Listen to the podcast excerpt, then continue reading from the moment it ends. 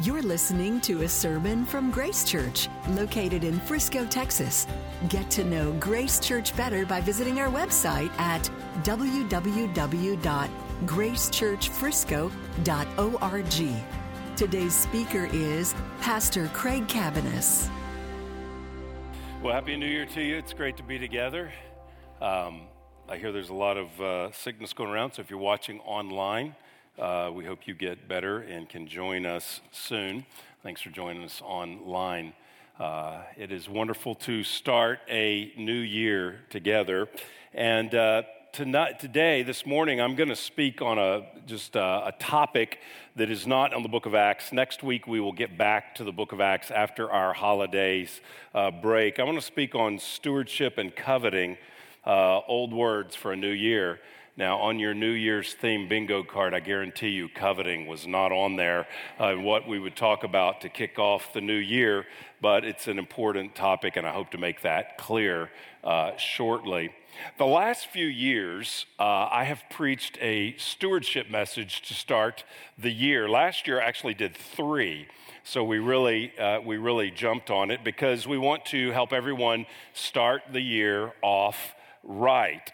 Now, usually when you hear the word stewardship, if you're a church guy, church gal, your, your background is church, you're thinking uh, giving. A building campaign is often called a stewardship campaign. But the reality is that while giving is important, uh, it's a very small part of the biblical theme of stewardship. Stewardship is rooted in the idea of ownership. It's an old word. Uh, it's, not a, it's not one that you hear used too much today, uh, but it has to do with ownership. And in the biblical idea of stewardship, it has to do with the idea that God owns everything. God owns everything, and in the biblical time, a steward was someone who managed the resources of another. And so the idea of stewardship is that God owns everything and that we manage all of the resources that He entrusts to us. Uh, that means our finances, that means our gifts and our abilities that He's given us. Uh, that means we are to manage our time, uh, we are to uh, manage our opportunities, our homes, our relationships, certainly our jobs. We're to manage all of those things as given to us by the Lord, and we're to manage them for His glory and for the good of our neighbor. And so we really could say, in a very real way, that the entire Christian life is about stewardship.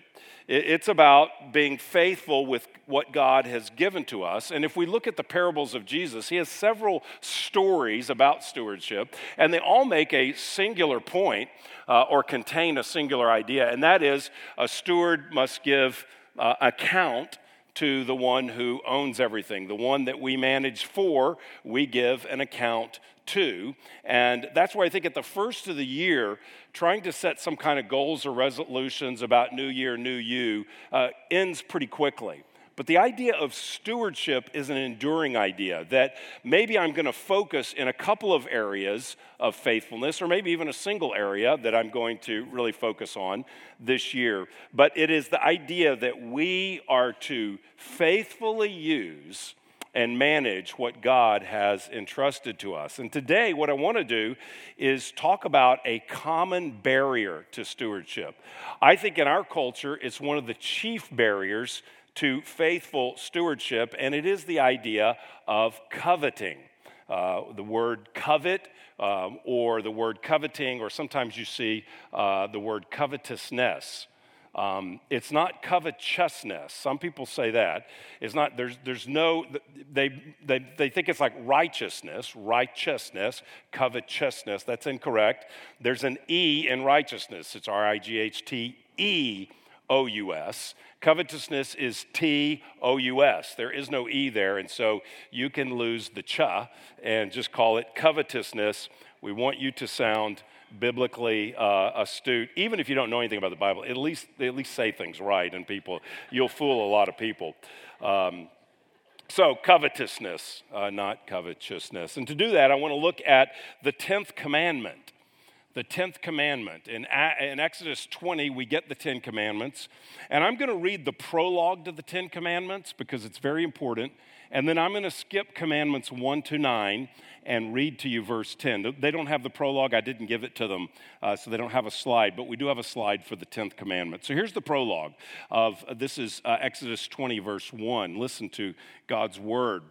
And God spoke all these words, saying, I am the Lord your God who brought you out of the land of Egypt, out of the house of slavery.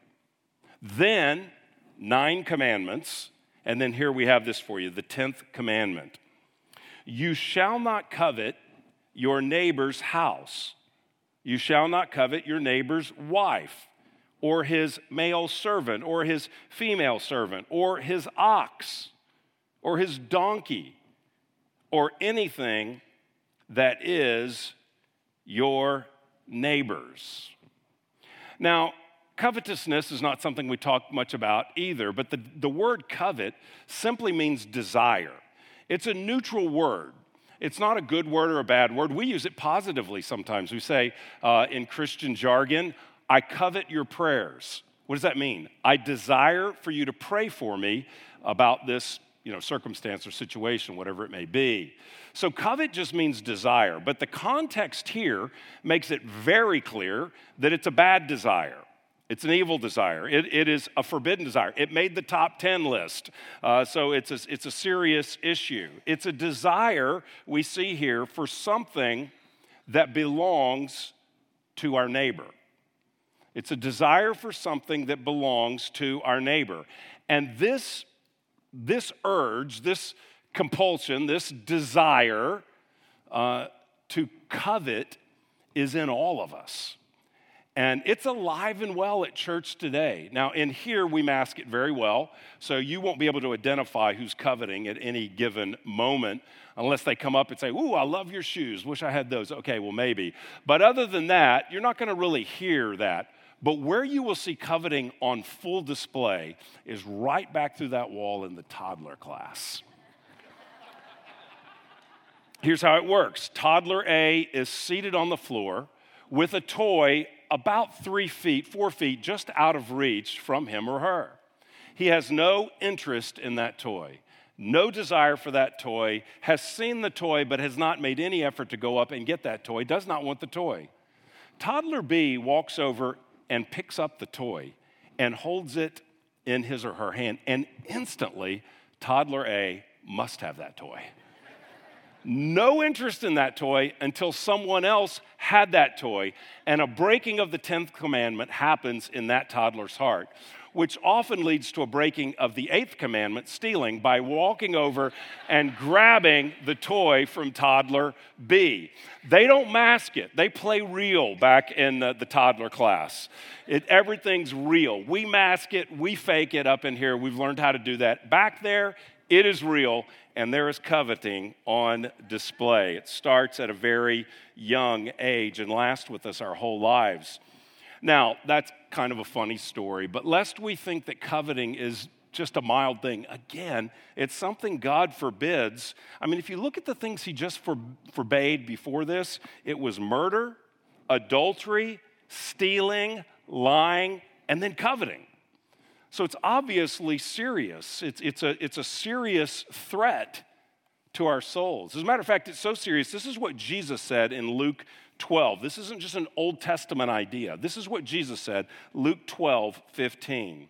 And he said to them, Take care and be on your guard against all covetousness, for one's life does not consist in the abundance of his possessions.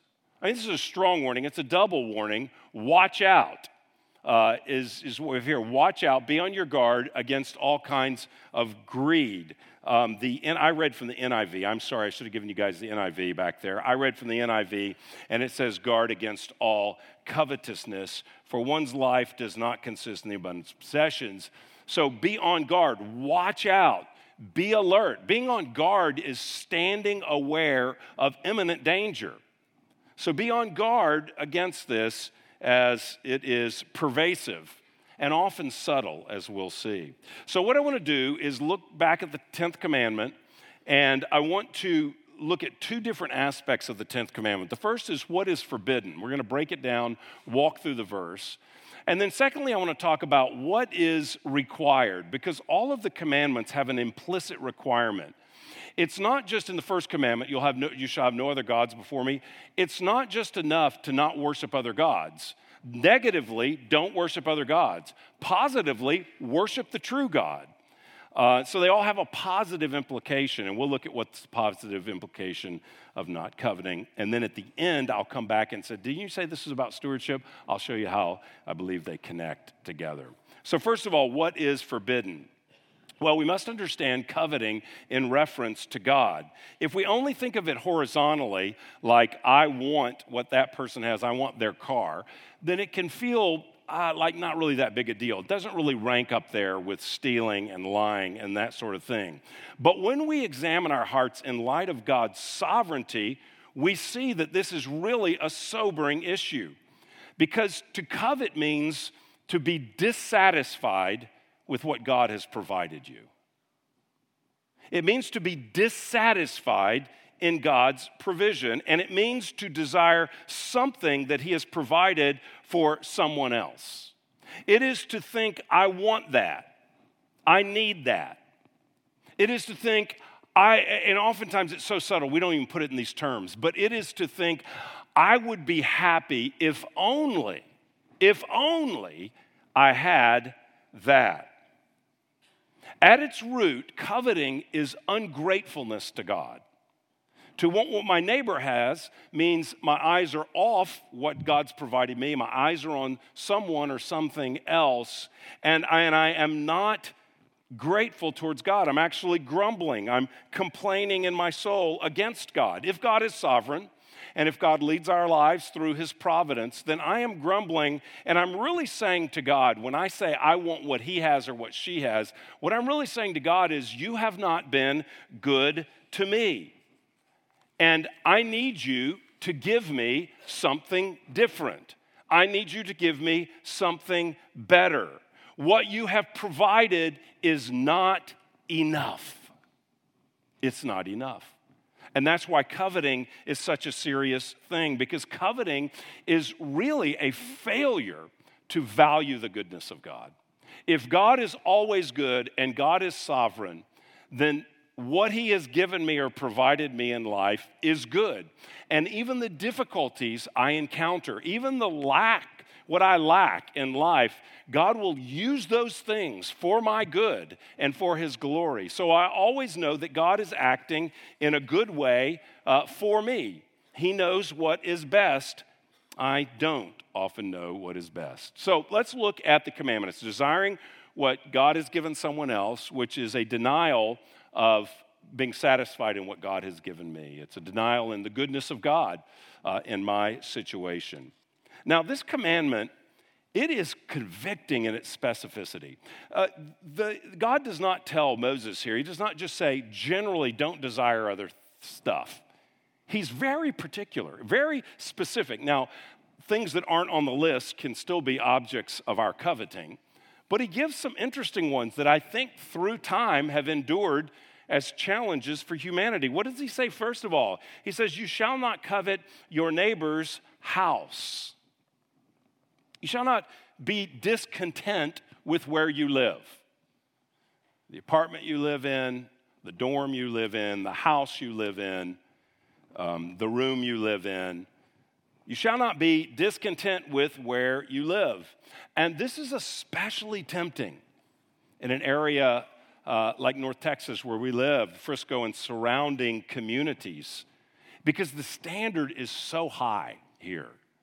It's so unrealistic. If you look at the rest of the world today and all of the world throughout history, we are at the very top of dwellings in which people live. This is a wealthy area. And so we can so subtly just take the standard of everything that's around us and make that our, make that our measurement for what we need, for what we deserve, for, for what we really must have to be happy. And we can look around and think, man, if I had that house, life would be different. For those of us who are renters, we may covet home ownership, which seems so far out of reach in our area over recent years as things have gone up. So it may not be a particular house, it may be the American dream. It may be what we covet is owning a home, and that stirs us. That is a, a, an issue of discontent for us because God has not provided that at this time. As homeowners, we can covet different house, more space. We can covet a different neighborhood. I don't like my neighbors or the neighborhood. I, I want to be in a better neighborhood. And the command would obviously go beyond the dwelling itself. It would include the contents, would it not? Not just the dwelling, but when you walk into your neighbor's house, what do you see? Their kitchen, which is way better than your kitchen. Their appliances, which are way newer than your appliances, and they work.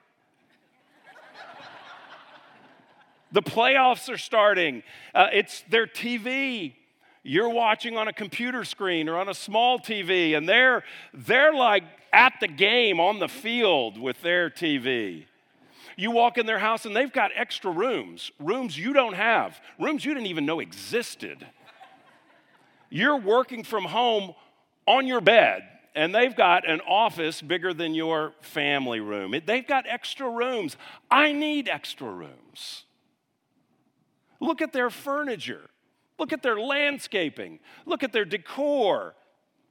I just like the style of their house. It's just just the style of it, man. I like that. I love their garage. I love their tools. I love their outdoor living area.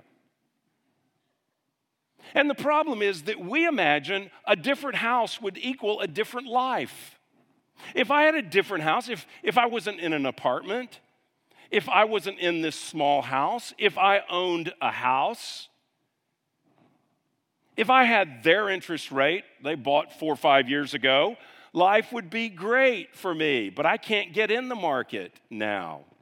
And we think a different house means a different life. And so, in light of that, how convicting is Philippians 4, where Paul writes from the pit of a first century jail, which is not a modern prison in the US. He is perhaps in chains he is perhaps not getting enough food. He is perhaps in the dark. He is in a very difficult situation when he writes from prison the book of Philippians, and in there says, I have learned to be content, whatever the circumstances. I have learned the secret of being content in any and every situation, whether well fed or hungry, whether living in plenty or in want. I can do all this through Christ who gives me strength. I mean, Paul is saying something that is foreign to us. Many of us, even as believers, this is foreign. That I could be in this struggling, difficult circumstance, and yet I find myself as content in my soul as if I had everything. Why? Because I can live by the strength of Christ.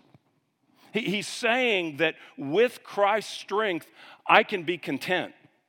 And I think we could add I can not only be content, but I can rejoice with my neighbor who appears externally more blessed than I. I can be content with what I have, and I can rejoice with you in what you have. That's the power of Christ that many of us don't tap into, don't even consider, don't even think it's a problem. Well, it's not just houses. Look what he says next that you're not to desire, verse 17 again. You shall not covet your neighbor's house. You shall not cover your neighbor's wife. Covet your neighbor's wife. This would apply to your neighbor's husband as well, ladies. It's, he mentions wife, but it's either. You shall not covet your neighbor's house. You shall not cover your neighbor's spouse, we could say as well. Now, this would include not coveting your neighbor's spouse sexually. But really, the seventh commandment, don't commit adultery, addresses that. And Jesus teaches that to desire another person, that you're not sexually, that you're not married to, you've committed adultery in your heart, is what Jesus says. So the heart issue of lust uh, certainly could be included here with coveting your neighbor's spouse, but probably is more specifically addressed with uh, the seventh commandment you shall not commit adultery. This one is far more subtle. It's the belief that my life would be better or different categorically in my soul if I had a spouse, or if you're married, if I had a different spouse. If I had a different spouse. Ladies, you can think this way, so can the men. I'll talk to them in a second, but you can think this way in your mind. I would be happy if my husband treated me like he treats her then I'd be happy.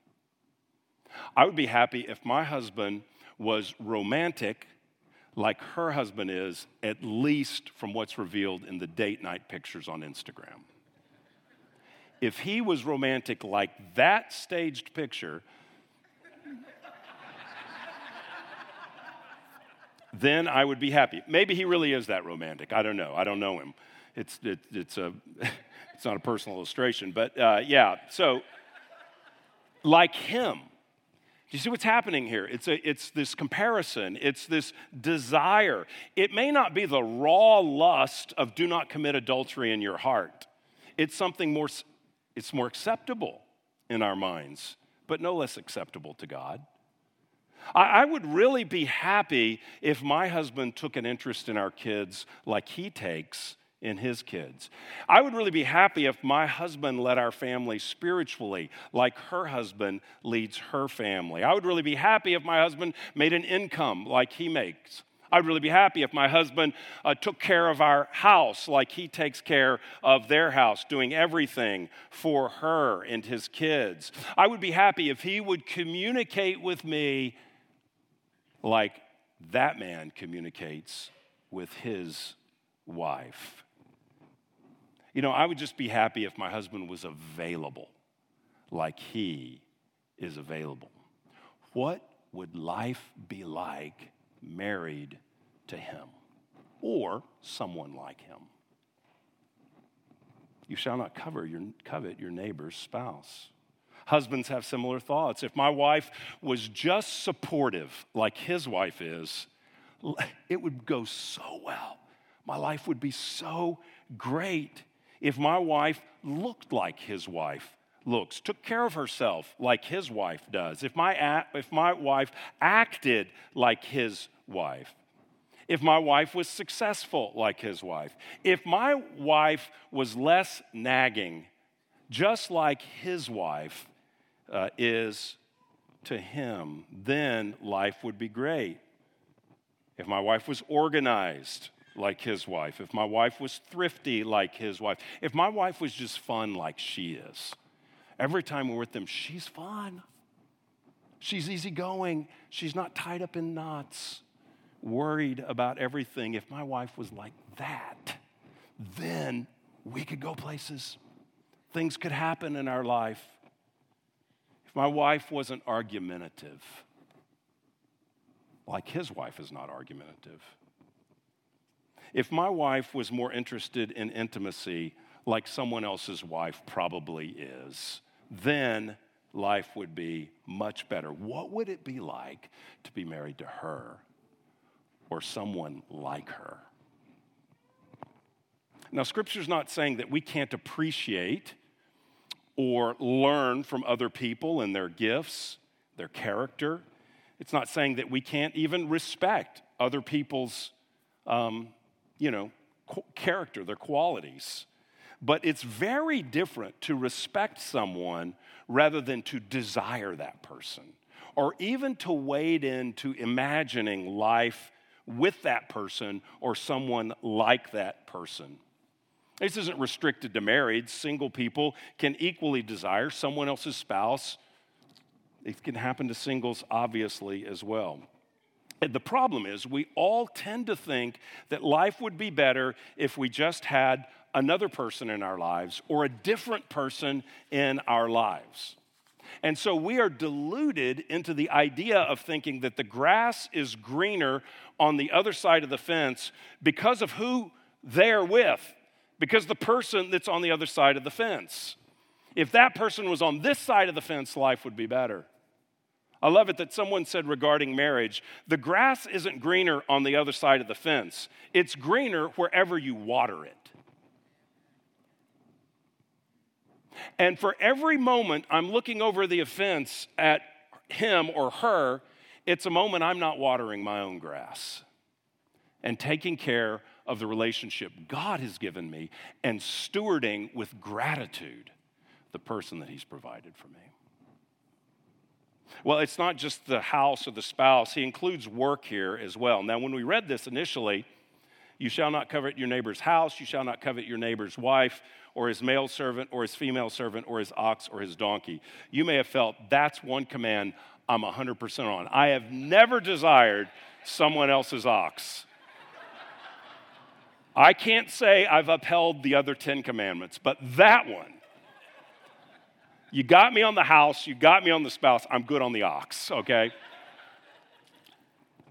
Well, what is the ox and the donkey? It certainly represents another's possessions.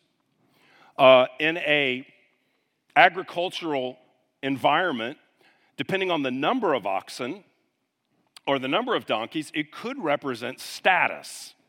It could be coveting someone else's status. It could be coveting their possessions, their wealth. But ultimately, the ox and the donkey are tied to work. That's how you do your work. You, you, uh, you work in the fields with the ox. You, you use the donkey as a beast of burden to carry things. And so this is very relevant to us. Um, the, the, the male servant and female servant today might be comparable to someone's employees. If I had employees, life would be different. If I was in charge of this place, then I would be happy. Get me some employees to help out. If I had someone else's job, my problem is I don't have a job. Ben, must be nice to have that job.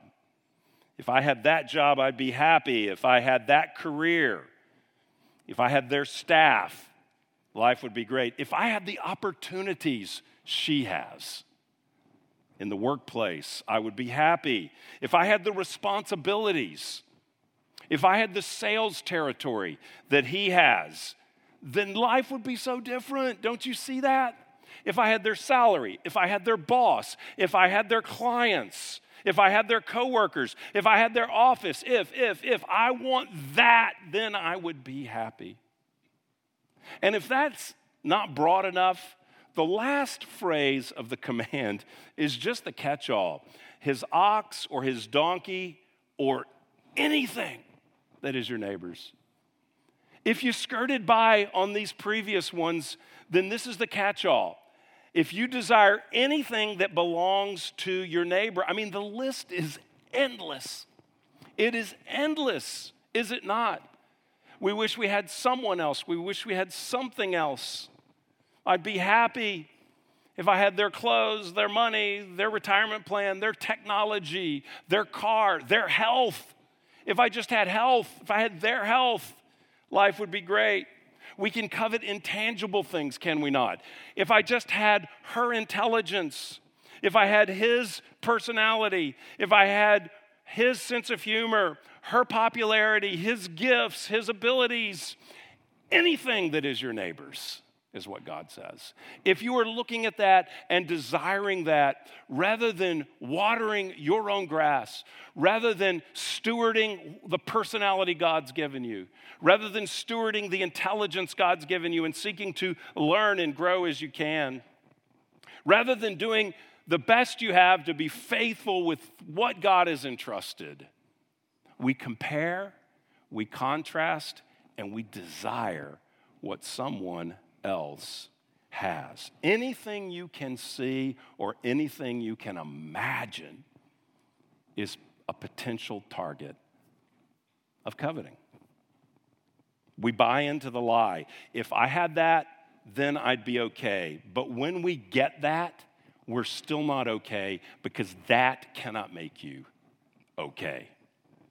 If you get that, you're just a coveter with more stuff. And that's arguably worse because now you're ungrateful when God has provided more and your heart cries more, different. So sometimes it's even worse to get what we want and still not be satisfied. What is required by this commandment? Well, I've sort of alluded to it already. What is commanded by this commandment is don't desire what your neighbor has, but be content with what you have, just as Paul said in Philippians 4. Be content, and not just content, but content in God. See, this is something that only comes by the power of the Spirit for a Christian to be content in the work of Christ and the provision of Christ for you. This is what author John Piper said about covetousness. He said, Covetousness is desiring something so much that you lose your contentment in God. That's what it is. It's a dissatisfaction with God and believing the lie that I need that over there. The problem is not with our wanting people and things too much, it's with not wanting God enough. That's the problem in our souls. Is that we don't want God enough, and so we are easily dissatisfied. And this is really the root of the first sin, is it not? What is the first sin that Eve commits? Well, she became convinced that she didn't have enough when she had everything. She had perfection, but it wasn't enough. I need that. And she and Adam ate of the tree. The reality is, when we are satisfied in God, when we're satisfied in His provision in those moments and those seasons, well, we're not at the same time coveting what someone else has. We're not coveting their spouse, their possessions, their abilities, their career, their situation in life. Because God's good plan for you is better than what they have. Now, why do I say that? Because God's good plan for you is for you to know Him and experience Him such that you could say, I know the secret of being content in all circumstances. I can do all things through Christ who strengthens me. That's the secret, Paul says. So it is knowing God, it is finding my satisfaction in Him, and secondarily, what He has provided for me, such that I enjoy that. I use that for His glory, I steward that. The good gift of God is not more stuff. Things that God's provide are gifts. But the ultimate gift is not the gifts provided, it's the giver himself. That's the ultimate gift. That's the secret of the whole thing. Is that it is Christ that we have. And when we have Him, we have everything. And so God wants us to be filled with His Spirit, to be empowered by His Word, to be sustained by His grace, so we, we live more consistently as people who are content. We'll never reach that perfectly until we see him face to face and we'll see, wow, all that other stuff was nothing. So we battle this from the nursery to the graveyard. But we can grow progressively in greater contentment so that we can say with the psalmist who says in Psalm 73 25, Whom have I in heaven but you? And there is nothing on earth that I desire besides you. Man, that is a goal for 2024. That is a goal. Hey, lose a few pounds, go to the gym, balance your budget. I'm all for all that. But to say, you are everything to me, to be able to move increasingly towards that posture of heart, well, that's a glorious that's a glorious pursuit. Okay, how does this relate to stewardship? Because I said I got a message for you about stewardship. I do it every January, and now I've gone on for almost the entire message about coveting. How do they relate? Well, here's how they relate, I believe. Satisfaction in Christ is the foundation for stewardship.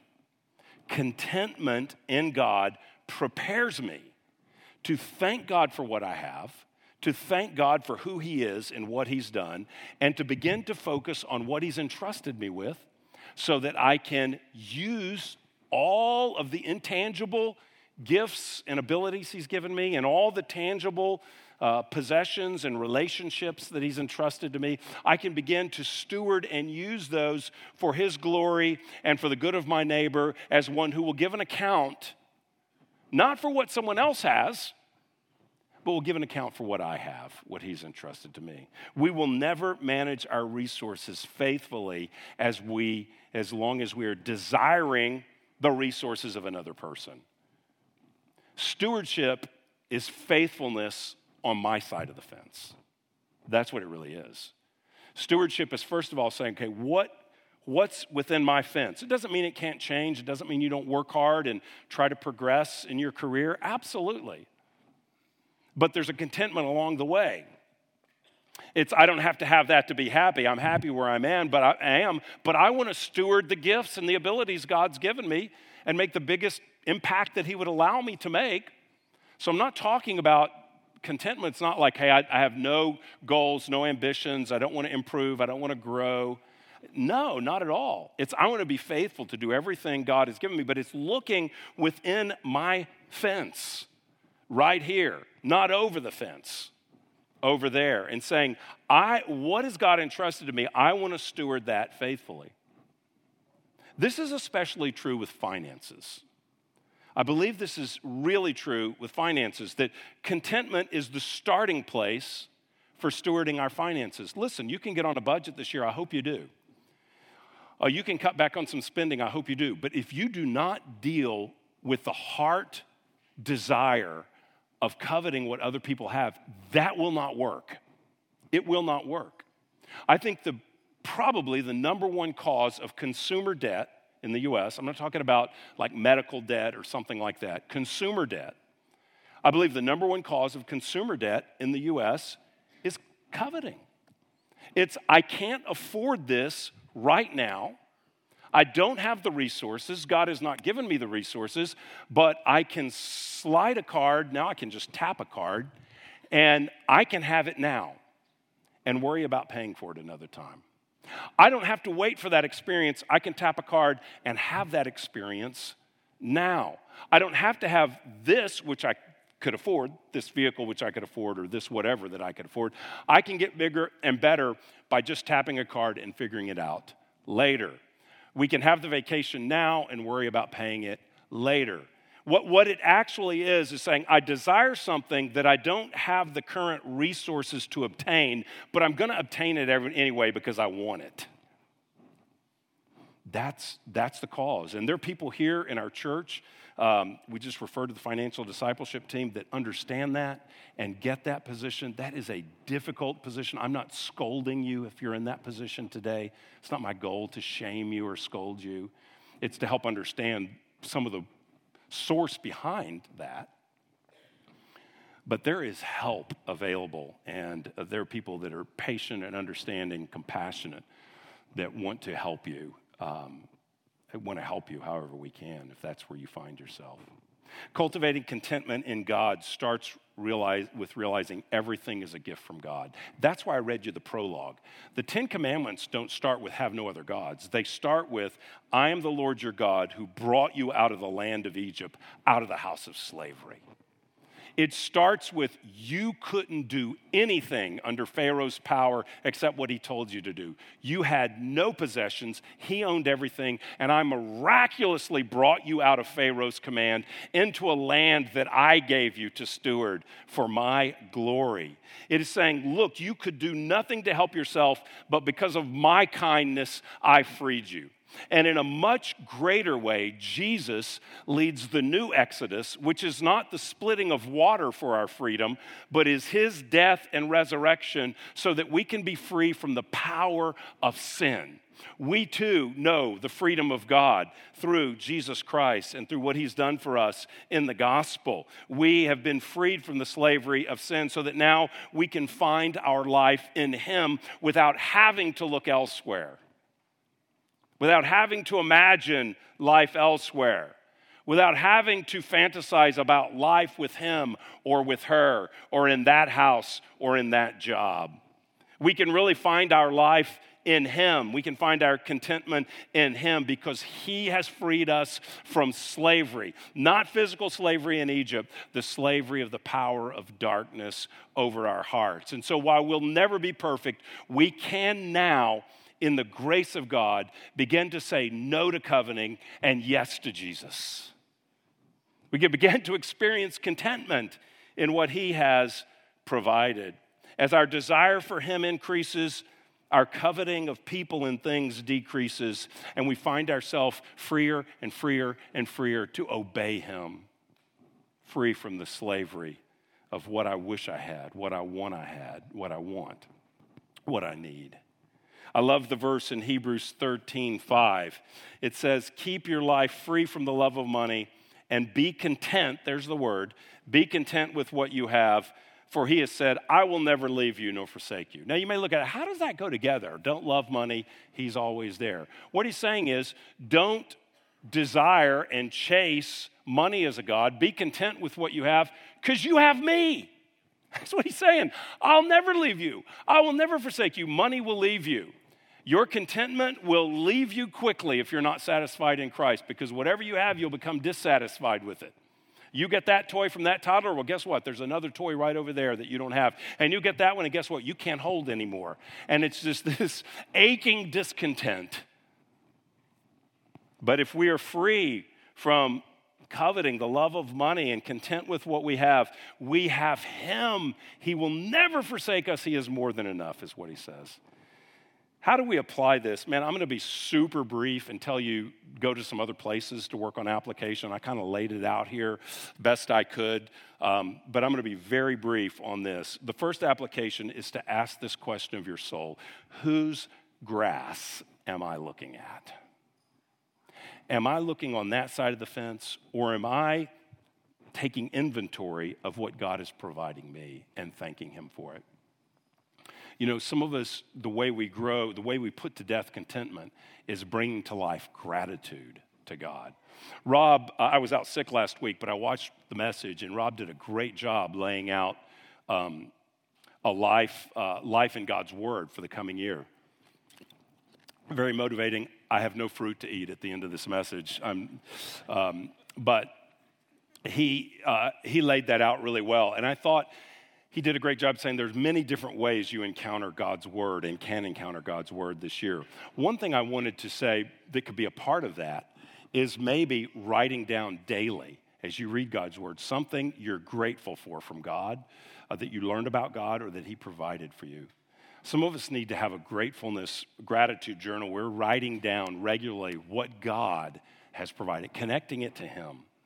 And uh, that begins to tune our mind to think, what do I have that's a gift? And what am I, not what am I looking for that I don't have? Let me make a book recommendation for you. Um, I didn't work on this until late in the week, so uh, they're not out there. We didn't order these books. But uh, one book I want to recommend to you is a book called um, The Rare Jewel of Christian Contentment. It's probably the only book titled that, so if you get Amazon, you can find that title, The Rare Jewel of Christian Contentment. The author is Jeremiah Burroughs. He wrote it in the 1600s. Now, every old book's not good, but if a book is still in print 400 years later talking about Christian contentment, it's probably worth our read rather than the latest thing that's the hot flash for 30 days or the webinar over here. The con- Man, that stuff's coming and going. But I found when I can read something that's been used by Christians for four centuries. Uh, there's often truth there, and he's, he's mined this well. Uh, he was uh, British. Uh, the rare jewel of Christian contentment, Jeremiah Burroughs. Lastly, and I'm done, take proactive action to steward your resources. So, first of all, is take inventory. What do you have? And then begin to take action to steward your resources. So think, how can I be a better steward, a more faithful employee of the jobs given me, God's given me, not dreaming about the new job? How can I today, I may have a new job, I don't know, but today I'm here. So how can I be faithful where I'm planted? How can I be faithful in my marriage? How can we grow as a couple instead of comparing ourselves or imagining what another spouse is like? And with your finances as well. How can I faithfully manage what God has entrusted to me financially? Recommendation here the best book I've read on money and the heart and the financial part of this is a book called Redeeming Money by Paul Tripp. All our financial counselors use that book, it's used as a resource in some of our classes.